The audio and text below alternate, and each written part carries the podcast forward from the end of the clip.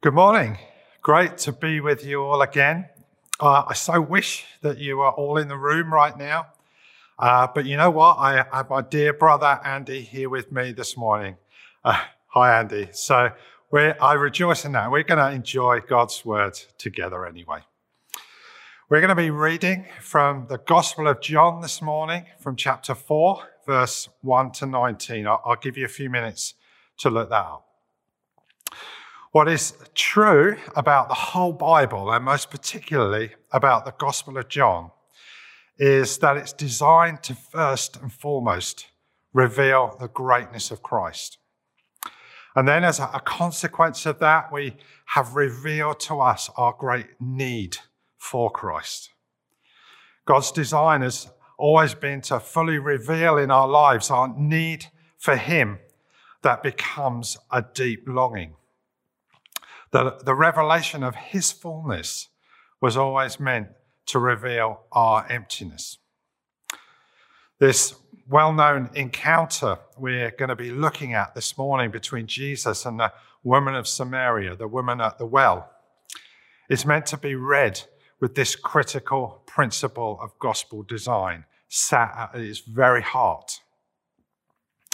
The overarching theme of the gospel has always been a persistent story of rescue. It's the master blueprint of escape in the hands of a master locksmith. Uh, and we're going to be looking at one of those extraordinary rescues today. I'm going to be unapologetically looking at the subject of sin today, and I'm going to put that out there right from the start. But I'm wanting us to make sure that we are also holding this great gospel principle up against it. Even though this can be a, subject that often confronts us and can uncomfortably challenge our lives at times, we're never left floundering with the terrible emptiness of sin when the fullness of Christ is always on offer. Let's pray. Holy Spirit, come and settle in every room where these words are being heard right now. Lord, would you open hearts to the healing found in your gospel truths? Lord, even through the inadequacies of my words today, can I ask that you set the captives free? Holy Spirit, would you do that work in us now? In your mighty name, I ask. Amen. Okay, so John 4, verse 19, oh, sorry, 1 to 19, I'm going to be reading from the ESV. Now, when Jesus learned that the Pharisees had heard that Jesus was making and baptizing more disciples than John, although Jesus himself did not baptize, but only his disciples, he left Judea and departed again for Galilee. And he had to pass through Samaria. So he came to a town of Samaria called Sychar, near the field that Jacob had given to his son Joseph. Jacob's well was there, so Jesus, wearied as he was from his journey, was sitting beside the well. It was about the sixth hour. A woman from Samaria came to draw water. Jesus said to her, Give me a drink, for his disciples had gone into the city for food. The Samaritan woman said to him, How is it that you, a Jew, ask me for a drink, a woman of Samaria? For Jews have no dealings with Samaritans. Jesus answered her, If you knew the gift of God and who it is that is saying to you, Give me a drink, you would have asked him, and he would have given you living water. The woman said to him, Sir, you have nothing to draw your water with, and the well is deep. Where do you get that living water? Are you greater than our father Jacob? He has given us the well and drank from it himself, and he, he did so with his sons and his livestock. Jesus said to her, Everyone who drinks of this water will, will be thirsty again. But whoever drinks of the water that I will give him will never be thirsty again. The water that I will give will become in him a spring of living water welling up to eternal life. The woman said to him, Sir, give me this water so that I will not be thirsty or have to come here to draw water. Jesus said to her, Go, call your husband and come here. The woman answered him, I have no husband. Jesus said to her, You are right in saying, I have no husband, for you have had five husbands, and the one you now have is not your husband. What you have said is true. The woman said to him, Sir, I perceive that you are a prophet.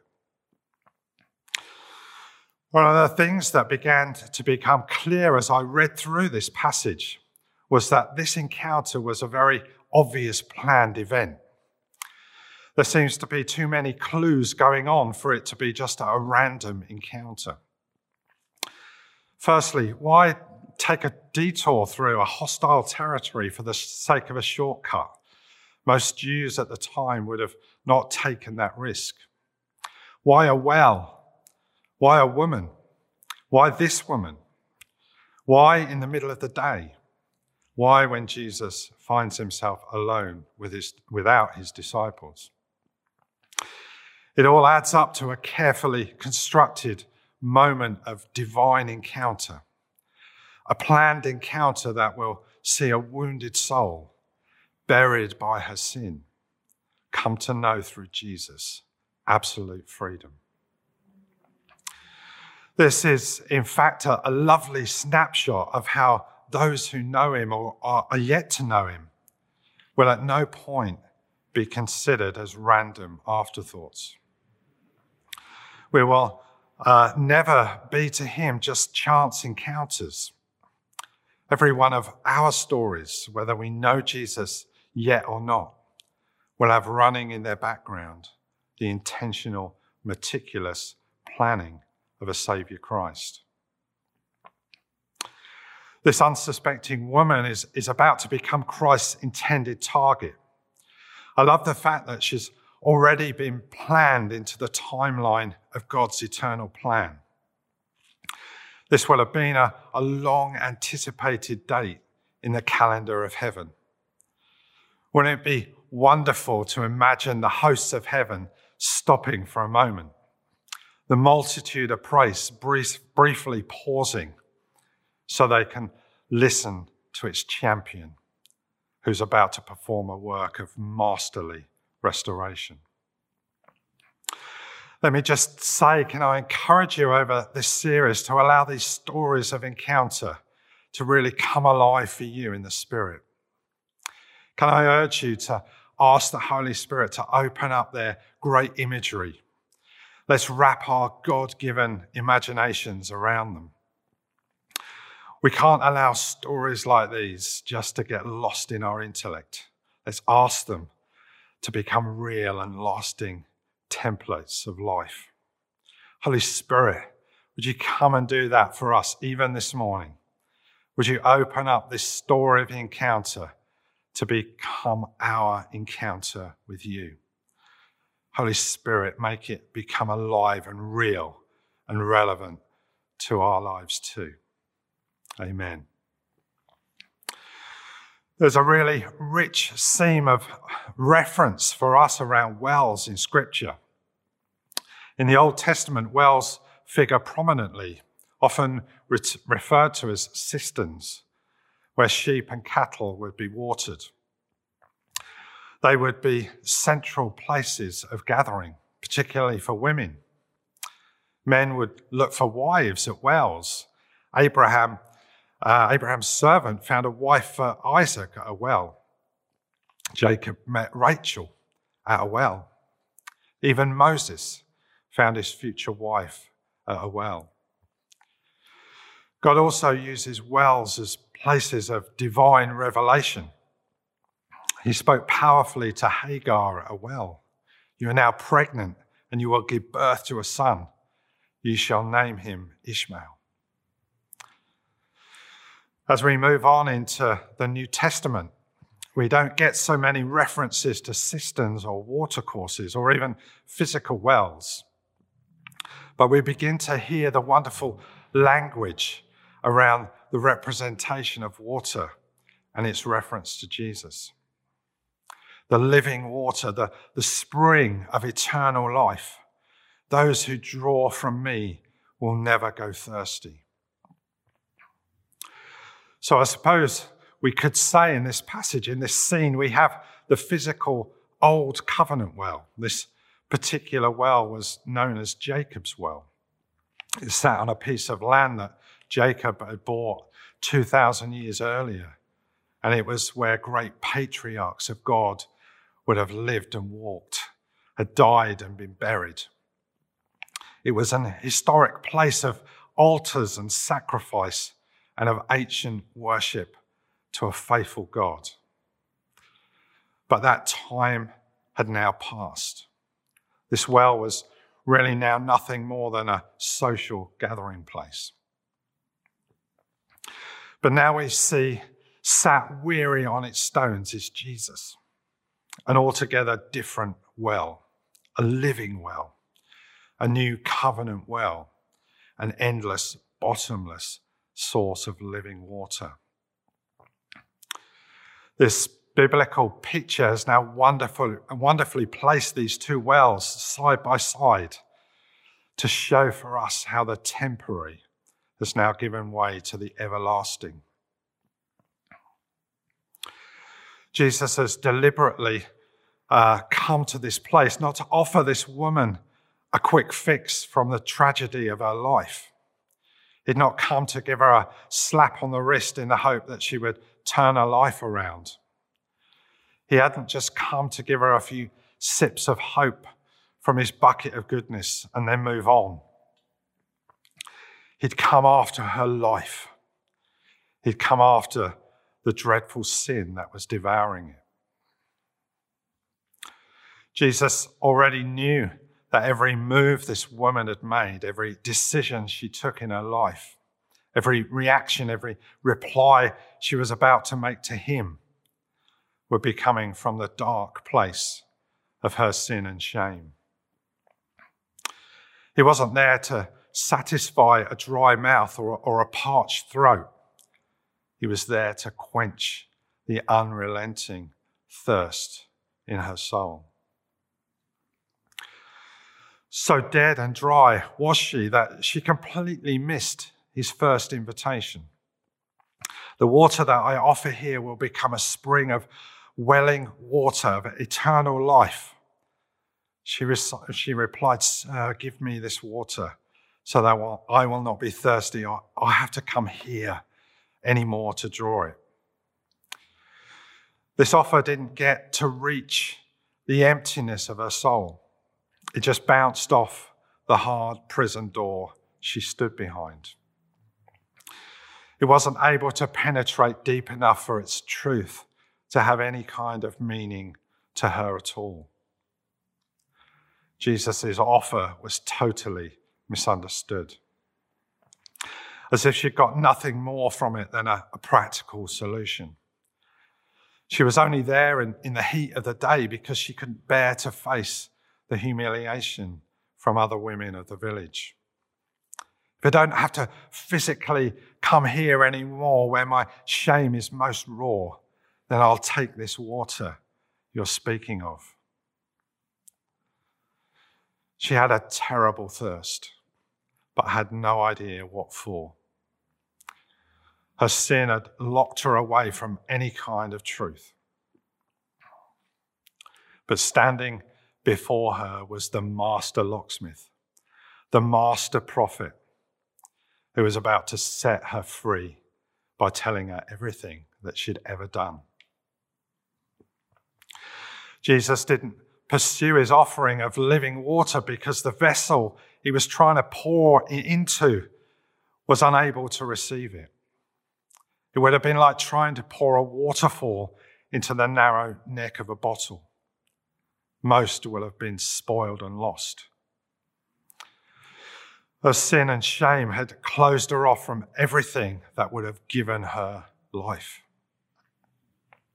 Jesus knew he had to deal with that first. Go call your husband and come here. Jesus doesn't allow us to dictate the terms of our sin. He, of course, allows us through free will to choose whether we surrender it or not. But the conditions around how it gets dealt with remain with Him. With almost surgical precision, He goes after the inner workings of her soul. This wasn't Jesus just heaping yet more shame on an already crippled spirit. This was Jesus, like any other life saving physician would do, tackling pain with necessary pain. This wasn't a brutal attempt by Jesus to bring her back into line with the law. He wasn't joining her mockers to shame her into a confession. He knew very well that if he tried to do that, he would lose her to her own wretched sense of self worth. Instead, filled with unimaginable love and compassion for this woman, he goes about transforming her from a captive to a worshipper. His singular mo- motive here was to set her free, to lift her head so she could look, probably for the first time, into the eyes of a man who wasn't going to beat her or abuse her, who wasn't going to humiliate her or fill her with fear. These eyes that, that were going to fill hers with love and hope and a joy that would set her alight again for the gospel. Go call your husband and come here. Jesus knew this woman had no husband. He knew this woman had given up on marriage and settled for something so much less than what she was worth. This was Jesus cutting to the chase and making his loving incision. Go call your husband and come here. The word here in this command is a significant one. Earlier on, this woman had used the same word with the same very uh, same real significance.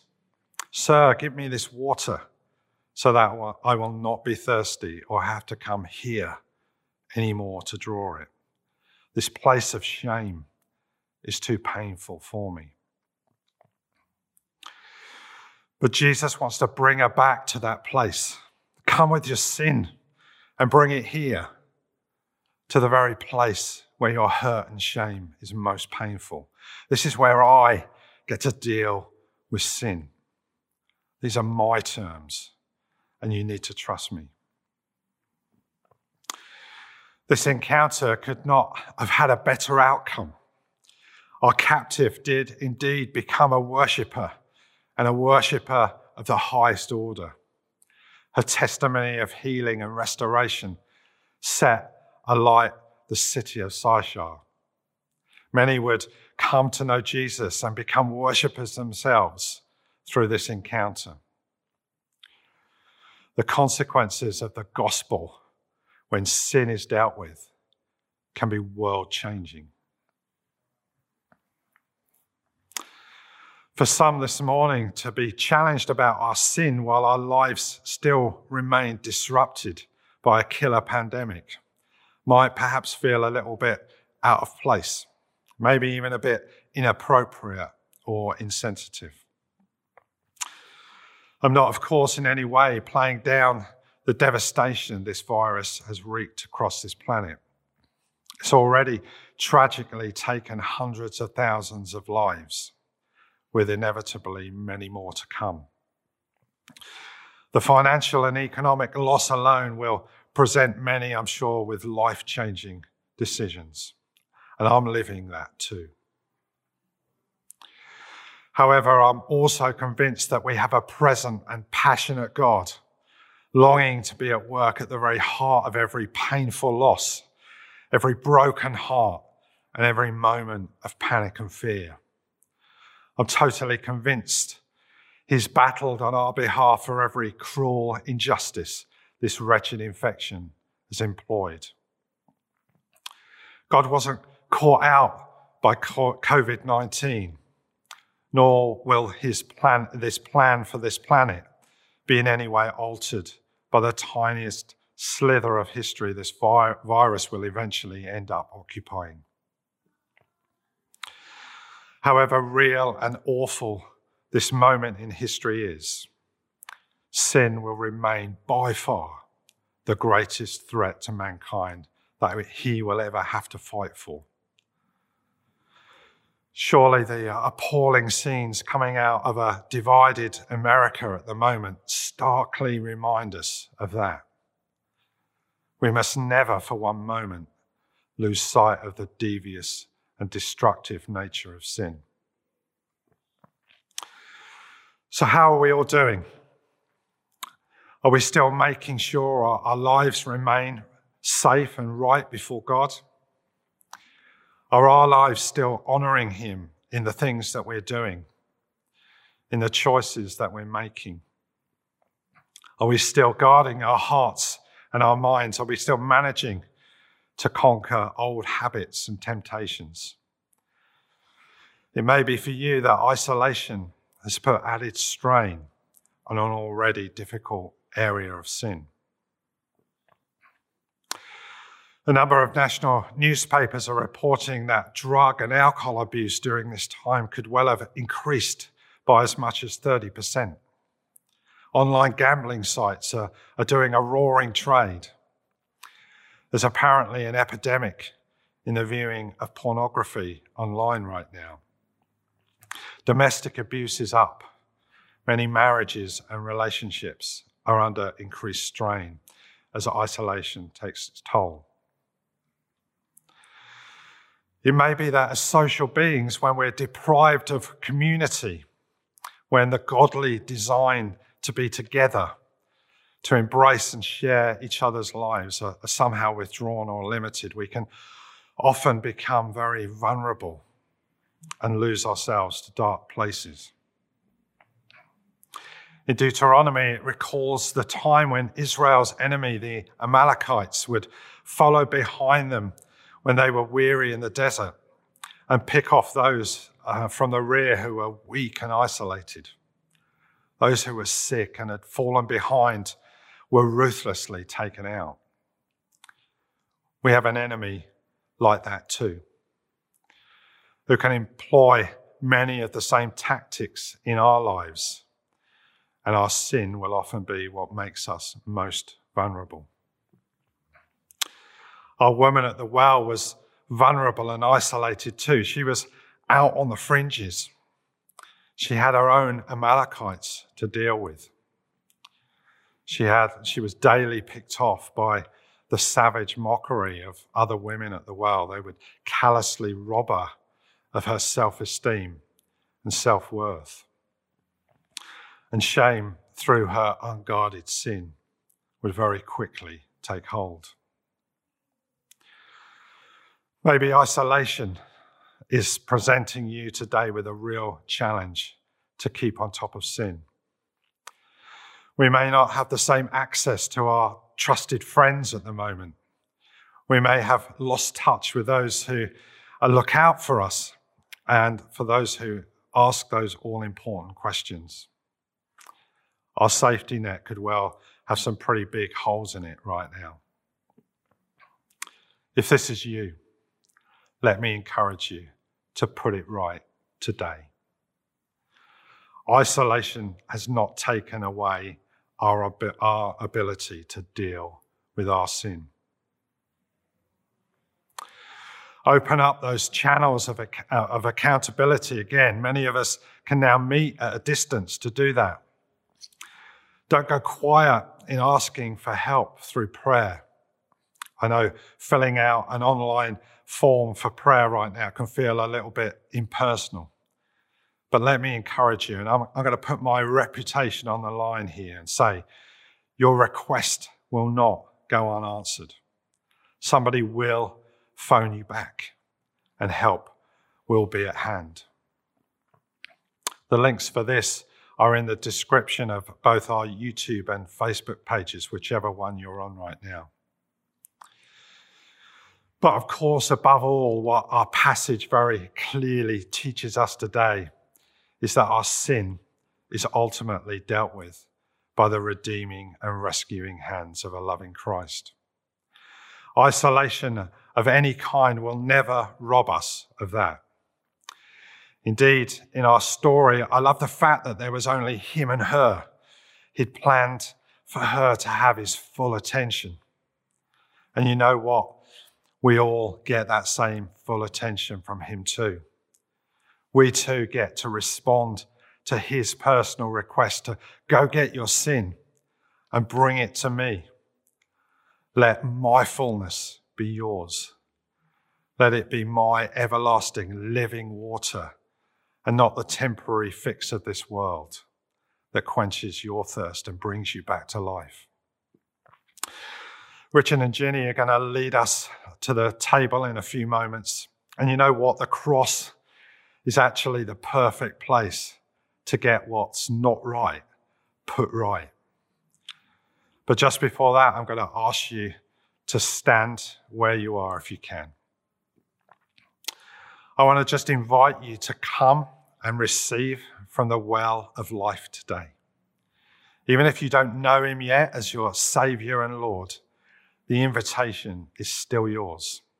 His attention is still given to you too, right now.